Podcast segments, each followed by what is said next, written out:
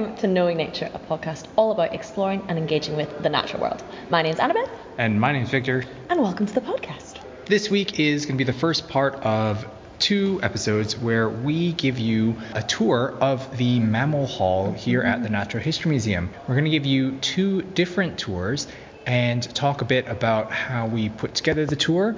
Hmm, yeah, because Victor and I both have sort of different ideas of what maybe different tours need and what maybe different ages might need. So it's going to be really exciting to see, yeah, our different sort of thought processes behind it. So like we said, yeah, we're going to start, I think, with the Mammals Gallery. And I'm really, really stoked for this. I think it's going to be quite exciting. Right, so let's go to the gallery. So here we are, we're standing at the entrance to the mammals mm-hmm. corridor, and we're in front of the case, What Makes a Mammal? And in this case, a horse, a human, and a dog. And hmm. they've been made so that you can see their skeletons. Very eye catching, which I do Very like. eye catching. So, on this tour, we're going to be talking about mammals and figuring out what they eat. This is a lovely case to start with because it gives us three very different groups. Hmm. So, horses. Annabeth, what does a horse eat? So I'm going from experience here from having horses, but I know that they are vegetarians or herbivores, so plants, plant eaters. Excellent. So, they are need her, and you know that because you've fed horses. Yes, Yeah. I have had horses, but Now- also I guess you can from studying teeth as well, but then that gets into whole other side of things. Well, that's what we're going to look at Yeah. today. So if we look at the horse's teeth, Mm-hmm. you can see what kinds of shapes of teeth can you see? So at the very, very front, we have those kind of sharper, the incisors, really kind of flat, and then at the back, we've got those big crushing and grinding molars, but no canine teeth. Shows you that this animal cannot eat meat, even if some horses are nasty and bite.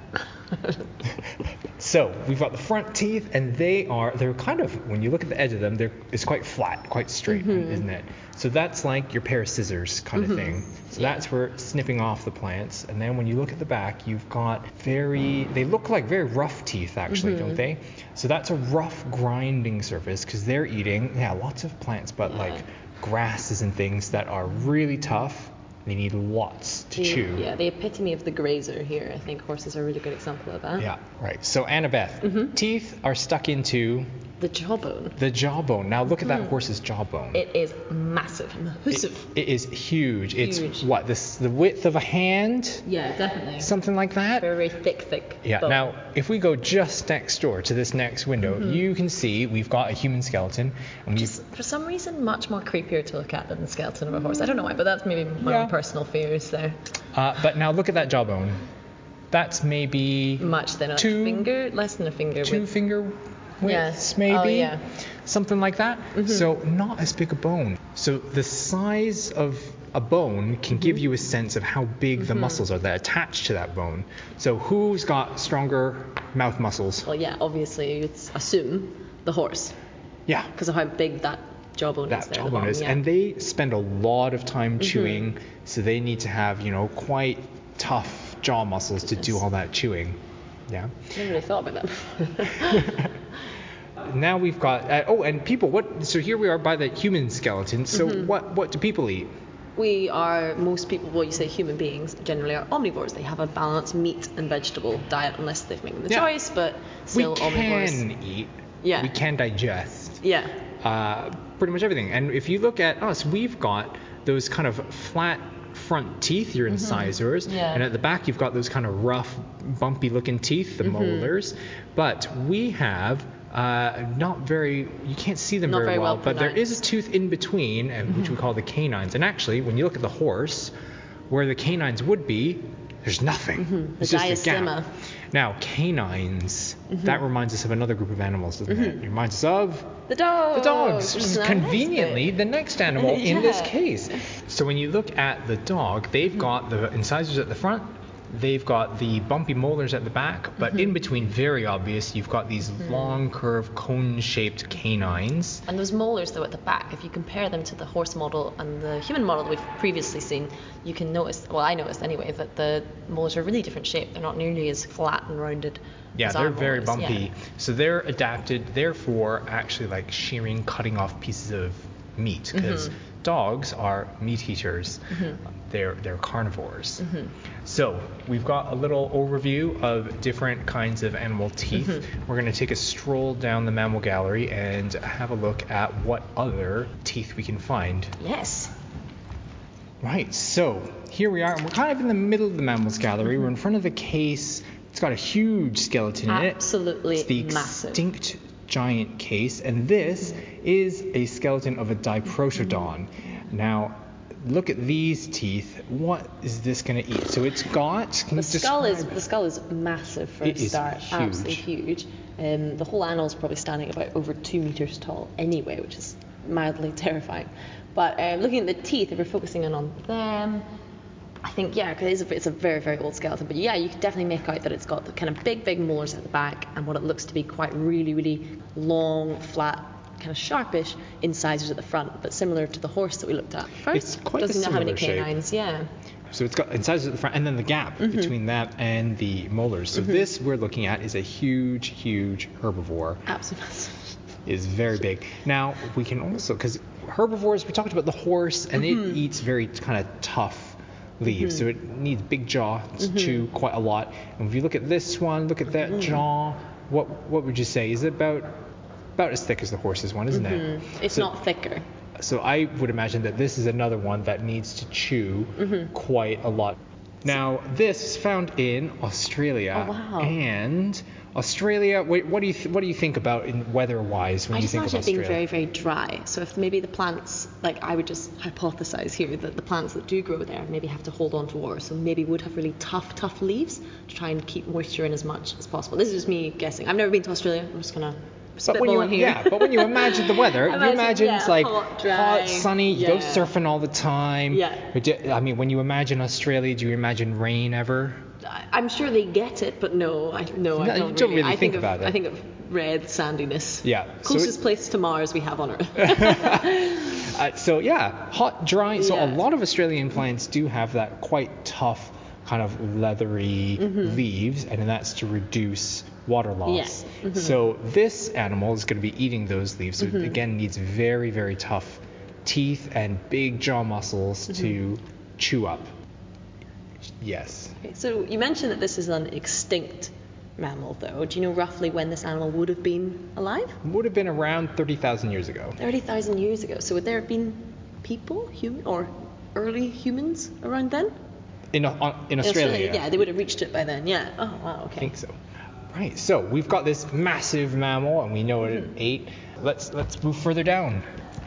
Here we are. We're further down the gallery now in front of the cats case and in this one we've got a cheetah, we've got a lion, and we've got a leopard, and we've got a tiger. Mm, the kind of poster children for kind of big the cats. cats. Yeah, apart from the cheetah, it's technically not a big cat. But I mean, still a large cat by any means. cat. A medium cat with its large friends. But we're going to have a look particularly at the tiger that's in this case. So it's a taxidermy Mm-hmm. tiger, and it's got this.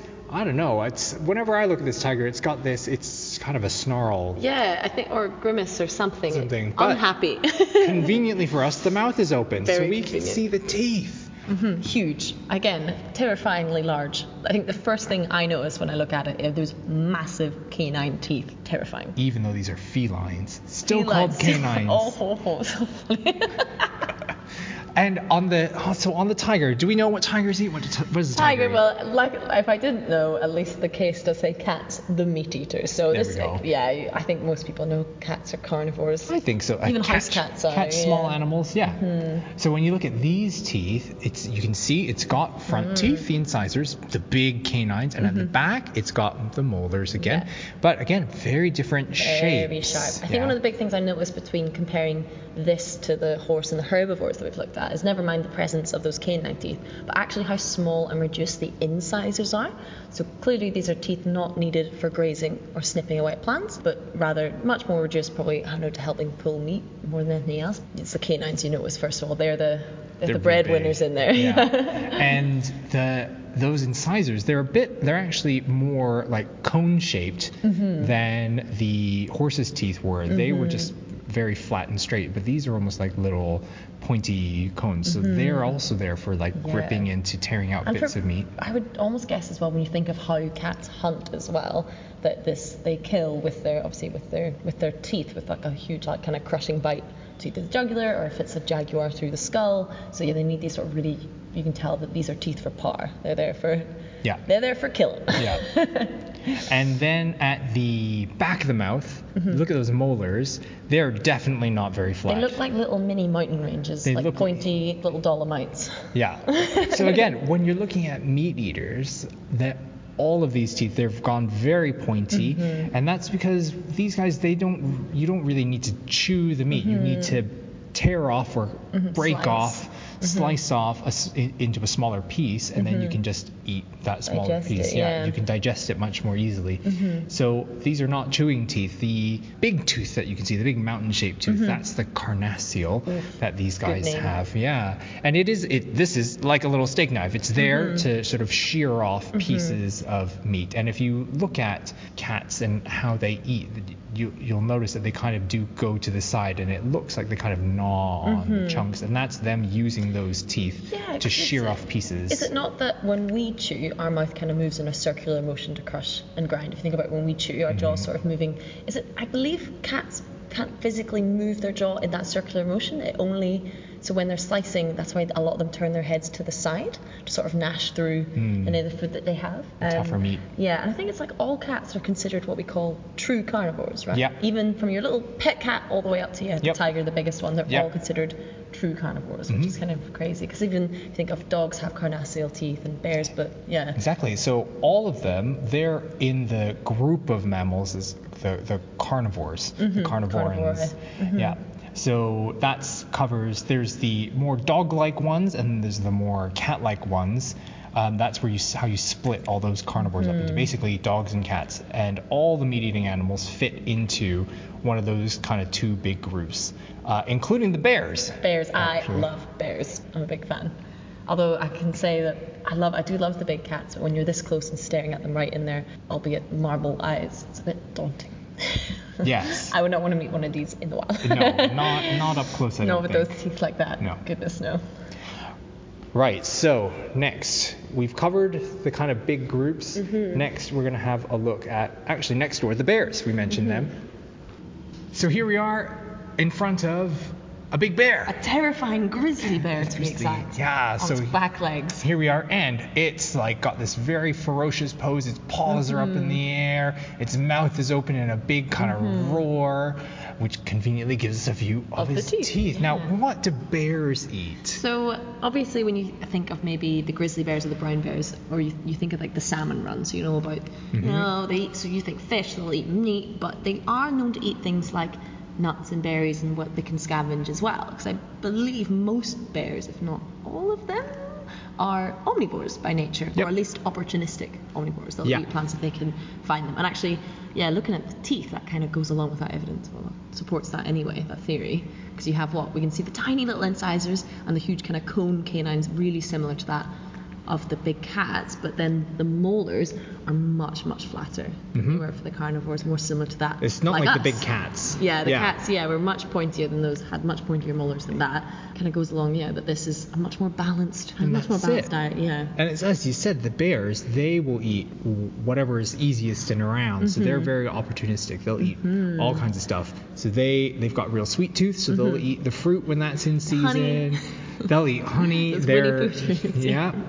Uh, but then they're also you know after those fish and small Mm-hmm. mammals and things. So they will eat all kinds of things. So when you look at even the incisors, they're not as cone shaped and pointy as the tigers, but it has Mm-hmm. Still the big pronounced, canines. yeah. And then the molars at the back, a bit harder to see, but they're definitely not the mountain shapes. They're a bit Mm-hmm. No. flatter. Yeah, I think I came into contact with quite a few wild bears when I lived in Canada, and every time I came into contact with them was when they were headfirst in someone's garbage bin, raiding from the night, previous night's leftovers, which kind of again shows how much these guys value opportunity and that hey, if there's food in the bin, it's good food. Yep. They'll take it. So we've now had a look at, we've had some plant eaters, we've had some meat eaters, and we've looked at an omnivore, a kind of an animal that will eat meat and animals. Now it's time for the difficult stuff. Ooh, We're gonna look at the test me, different ones. Challenge me. Right, so here we are back in the middle of the gallery in front of a case called Toothless Mammals, which is a bit of a trick. Yes. Because in this ga- uh, case, there's lots of different animals. We've got armadillos, we've got a few anteaters, we've got sloth. One of my favourites, the tamandua, which Yeah. looks like a little tree anteater. It's really adorable. Uh, but of these, actually, most of them have teeth. It's just the anteater that doesn't have teeth. Nice and misleading. Yeah. now the anteater, very tricky because it's got no teeth. And what would you, if if I were to told, tell you that someone's got no teeth, what do you think they would eat? like liquid, a liquid diet. Yeah, mushy things, Mushy things. right? Right. Slurpy things. Yeah. Now, of course, this is the anteater. Yes, so what does it clue in the actually name, eat? Yeah, ants. And I think, yeah, I think people are quite familiar, with well, people might be, but it's got a very, very long, sticky tongue, does it not? It does. It's got a mm-hmm. super long tongue Very and long. it's not got teeth because it's slurping up like tiny mm-hmm. morsels, you know, ants, termites, that mm-hmm. kind of thing. So they can just swallow those. That's fine. On its tongue, it's got lots of little bumpy bits and it's also got really sticky saliva. Ugh. Gluey saliva. So it's really good at So yucky, having all nice. those ants stick to it. And then it just slurps it up. And then also, if you look at it, if you can see that its face is very, very So long, and thin. But look where the mouth is. It's tiny. It's very tiny right down at the end. It's got this little tiny mouth. So actually, it if it even if it wanted to, it couldn't open its mouth Couldn't very big. So I just wonder, because like obviously it's the giant anteater. Like this one is, it's quite big, but not as big as they get. I think they can get pretty big indeed. The idea of how many ants and termites this thing must have to eat per day just to survive and make up their calorie count. Like obviously I think ants and termites have a, quite a high kind of protein count in them. Like they are quite Mm-hmm. energy producing, but still, that's still a lot if that's your only thing It's you're eating. And these ones will crack into Mm-hmm. big termite mounds. So there's going to be millions and millions of termites So- and things that they're after. Although that this animal doesn't have the teeth with which we can investigate for our process of carnivore, herbivore, omnivore, since it eats termites and ants, it eats an animal product. Can we say that it's a carnivore, or is it? Would you say insectivore? Ooh, I would call it insectiv- insectivorous. Insectivorous. As that it eats insects, Uh-huh. but actually the insectivores is a whole separate group of mammals, Oh my goodness. right? So I and it's not part of that. They're kind of in their own group. Whoa. The anteaters. I think yeah, there's a misconception that all mammals can fall into carnivore, herbivore, omnivore. Yeah, but then you've also got the insectivores, which, and they, I mean, they eat animals, so you can kind of call them carnivores, but Yeah. there's a bit of a difference between the diets and then also the taxonomic groups that you sort them Oh. into. Crazy. So car- carnivoria Mm-hmm. is a whole group of animals, but actually inside that group, not all of them are 100% carnivores because the bears are, Are in in it, that group, but not- they're oh. omnivores. Uh, meanwhile, we've got the anteater here, and it's kind of off in its own group, and it does eat insects, but is not part of The the, order of mammals, the insectivores, which Taxonomy are shrews and things. Taxonomy is a topic for another day. It is. but that's this this guy is very you know big cute and when you pick when you get down and really look at his mouth it's got this It's like a little smile. yeah tiny tiny little smile so Yeah. if you do come if you ever get a chance to see an anteater in a museum or out in the wild or in a zoo. Have a look at that. It's got a weird tiny mouth. Yeah. right. One last stop. Another Oh. tricky challenge. One. Oh, Here we are in front of the mammal history case, and in this case, we've got one creature, and it's got this kind of spikes on its back. Uh, but we're actually going to focus on the animal that's next to it, the famous, wacky, duck-billed platypus. It honestly just looks made up. Like it's unless you know, because we know we know now that it's real, but way way back in history, you can sort of understand why anatomists and biologists and natural historians didn't believe it was a real mm-hmm. animal. It just looks made up of a bunch of different parts of different animals. It's just Yep, crazy. It's smashed crazy. together. So, and if you look at the front of it, that mouth looks just like a duck's bill. It does, and now I'm trying to work out Hence what it duck-billed possibly could platypus. eat. So what does it eat? What does a duck eat? bread, which it shouldn't. um, I, don't, I know that ducks inside their mouths, it, it looks like little like a little rake or something, like lots of little like filamenty things. But I have now that I think about it, I, I, the platypus has a much flatter beak, I guess. Well, it's not, it's a bill rather than a beak. Mm-hmm. I'm, I'm kind of lost here, Victor. So lost. ducks, when you look at them, they're kind of dabbling around in the water. Mm-hmm. Some of them will be eating plants, like there's duckweed, which Would it be is so named. invertebrates, maybe? They will eat invertebrates. Quite a lot of Huh. ducks will actually eat small water inver- Mm-hmm. invertebrates, and the duck's bill is kind of soft and it's got so that it, so it can feel stuff when it's Mm-hmm. feeling around. If you imagine like if your mouth was really hard and you were poking around, you wouldn't have a very good sense of touch, Mm-hmm. right? But on our platypus, again, it's got a very kind of soft bill in the Mm-hmm. front, and it's living in well when it dives underwater, it's it actually needs to close its eyes. It can't open its eyes in the water, so it can't see. So it's just feeling around. So you imagine you've got this creature, and it's feeling around in the mud at the bottom of the water. What is there down there? Well, like kind of the mud dwelling Yeah, insect. Well, exactly. So these guys, they're after all that kind of um, little invertebrates, things like little uh, water lice, there's snails, all kinds of little worms, leeches, all that stuff down at the bottom. So they don't have teeth? Nope. No, so it's quite like a bill like a duck then, yeah? Yep. Yep. Ah. So they don't have teeth, so they're just sort of getting that food into their mouth, but. Uh, then they they've got these little cheek pouches mm-hmm. that they kind of keep the food in, and then they, they come up to the surface to eat. So they kind of collect up the food into their mouth, but then they still need to break it up. Mm-hmm. So because they're eating like snails and things, Yeah. creatures with little hard mm-hmm. shells. So they come up to the surface and then they use their their mouth to just kind of mash it up.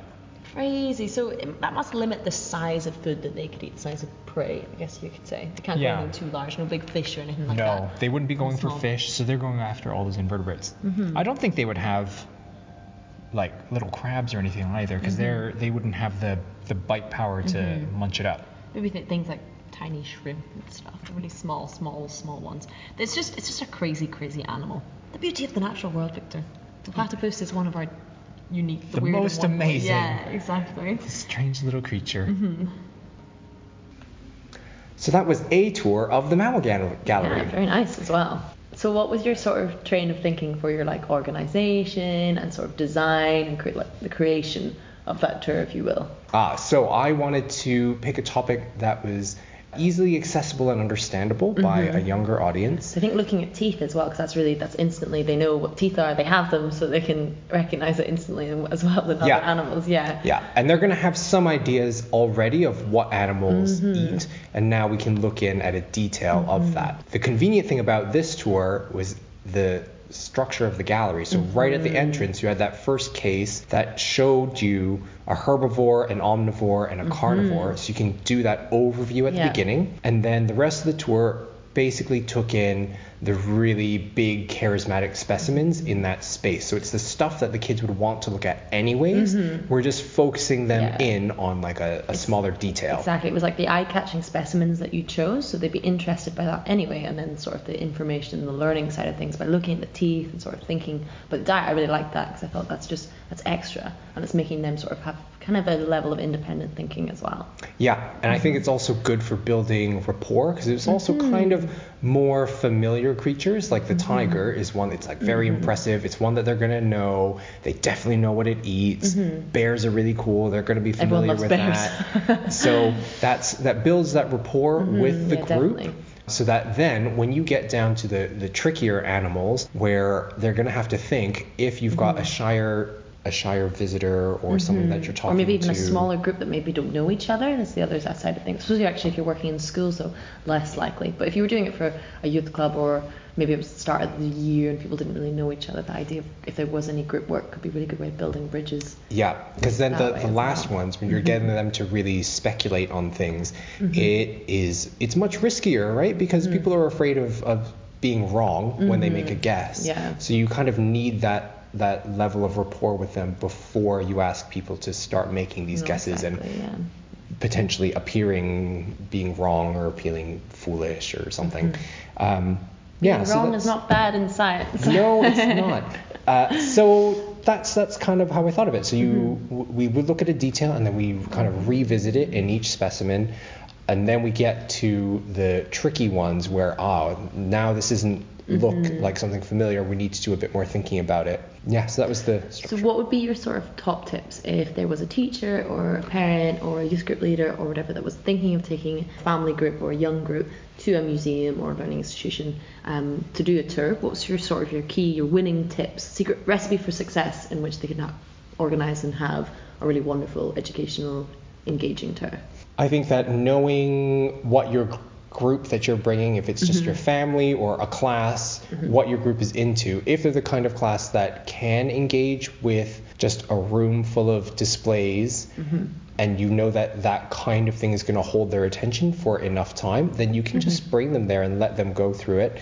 If they're the kind that they're interested to read hmm. of their own accord, then you know they can just read the displays and then they'll take in whatever the gallery designers hmm. intended for them to take in. If, however, you're a teacher and you've got a specific curriculum link that you want to make, then definitely the most important thing that I would say is to best thing you can do would be to visit the gallery before you actually go. The reconnaissance. Yeah, do a reconnaissance trip. At the very least, look on the mm-hmm. internet for photos of the gallery mm-hmm. because natural history museums can display things in all sorts of manners. Like uh, a lot of the older anatomy kind of museums, they will have animal skeletons on display.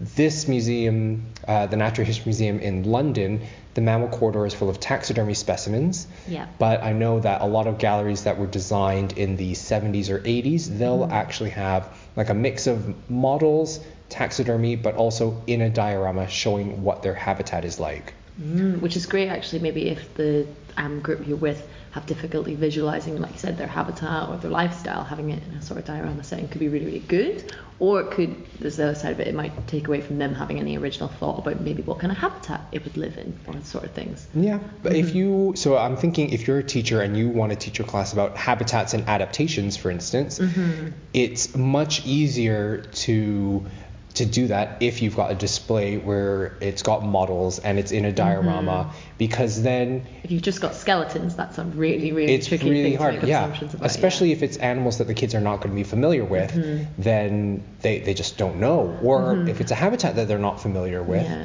they don't know Because I definitely know from working with animal skulls that from looking at skulls and skeletons, it's really, really hard to, even for like adults and working with them, to visualize what kind of animal would look like. I've held up fox skulls and nearly wolf skulls, and I still have kids that say, oh, that's a rat.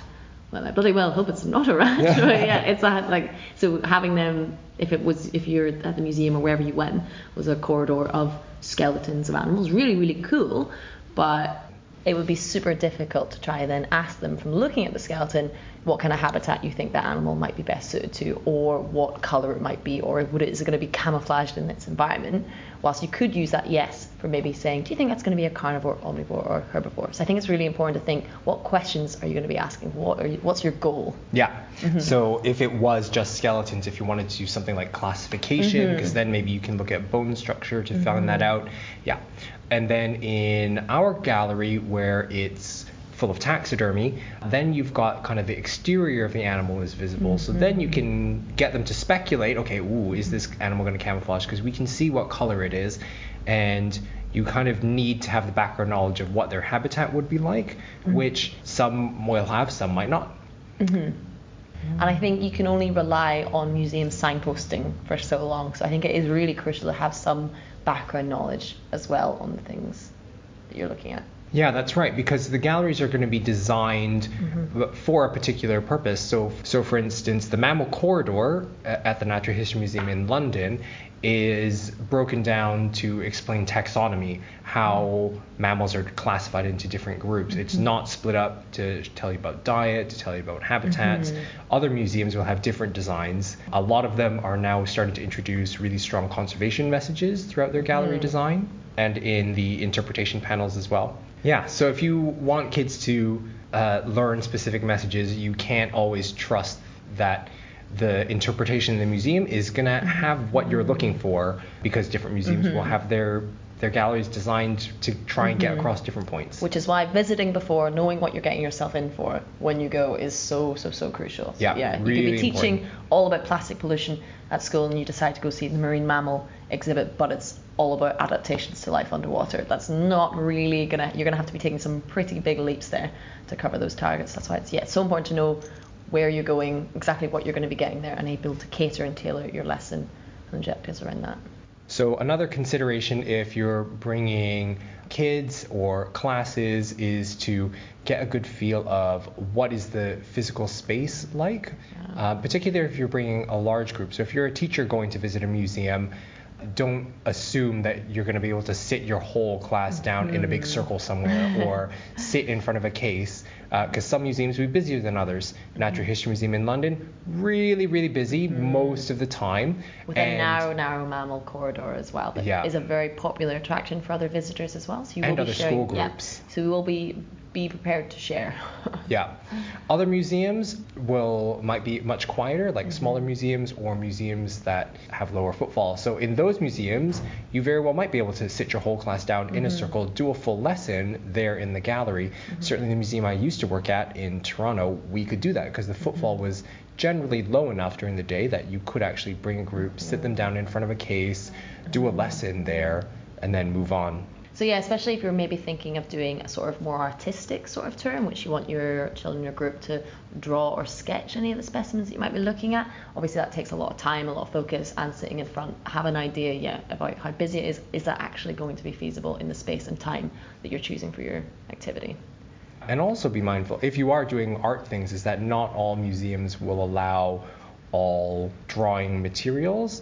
Um, paint is probably not. Pencils, generally okay, but when you go to markers and crayons and things like that, charcoal, that can actually be a bit of a gray area. So that's one where, particularly if you're bringing a large group, if you're just on your own, um, sometimes there's more flexibility. But if you're a whole group, Squadron. yeah, check. I check with the institution before you go. which is generally just a good thing to do first anyway check with the institution before they generally have some sort of booking office or schools information desk anyway and they generally most institutions like a bit of a heads up if a mm-hmm. large group's coming Yeah.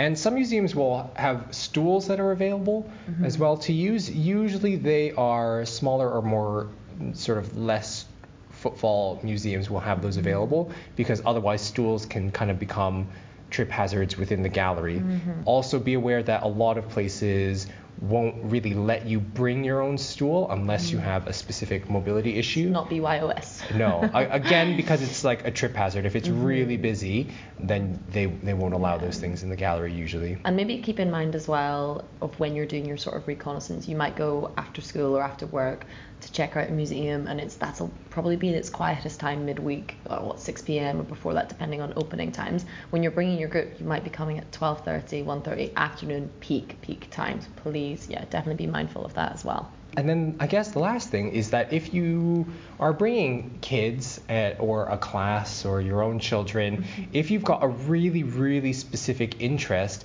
get in touch with the museum first if they've got a family program department or an mm-hmm. education department and see what they have on offer because it mm-hmm. may be that they can actually do something that's more tailored to your needs that mm-hmm. isn't necessarily advertised on the website. It's always worth checking for things like that. And then I check if it's around the holidays, if it's like Easter or whatever. So a lot of museums will actually host sort of festivals and that sort of thing as well, which will have specific learning offers then. So that might you might not have to do it, someone else can do it, but it's definitely really worthwhile Yeah. to do yourself. yeah, yeah, but museums have their their primary thing is to make mm-hmm. their collections accessible to the mm-hmm. public. So they're they're often pretty willing to do what they can for you anyways. Mm-hmm. Another thing that a lot of museums will do is actually if you've found something you can bring it into the museum and they'll often they'll be able to identify it for you. They mm-hmm. might have if you get in touch with them beforehand you mm-hmm. might actually be able to speak with a curator of a collection mm-hmm. or they'll have identification centers. Often folks who work in a hands-on gallery will have resources on hand to be able to help you get started on that route as well so that brings us to the end of this episode. Mm-hmm. But if you have any questions or comments, we've actually secretly had an email this whole time that mm. we've never mentioned, I think. Hidden it away until we were brave enough to release it. So it's knowingnaturePodcast at gmail.com for any mm-hmm. questions or comments. Please send us emails. We love emails. And that brings us to the end of this episode. Mm-hmm. Next episode is going to be another tour through the same gallery, Mm-hmm. but through a different lens. hmm different lens indeed, for through catering to an adult audience. So it should be quite interesting. Hopefully, you'll notice some, maybe some similarities and maybe some differences between the two. But that is all from us. Thank you so much for listening, and we'll catch you next time.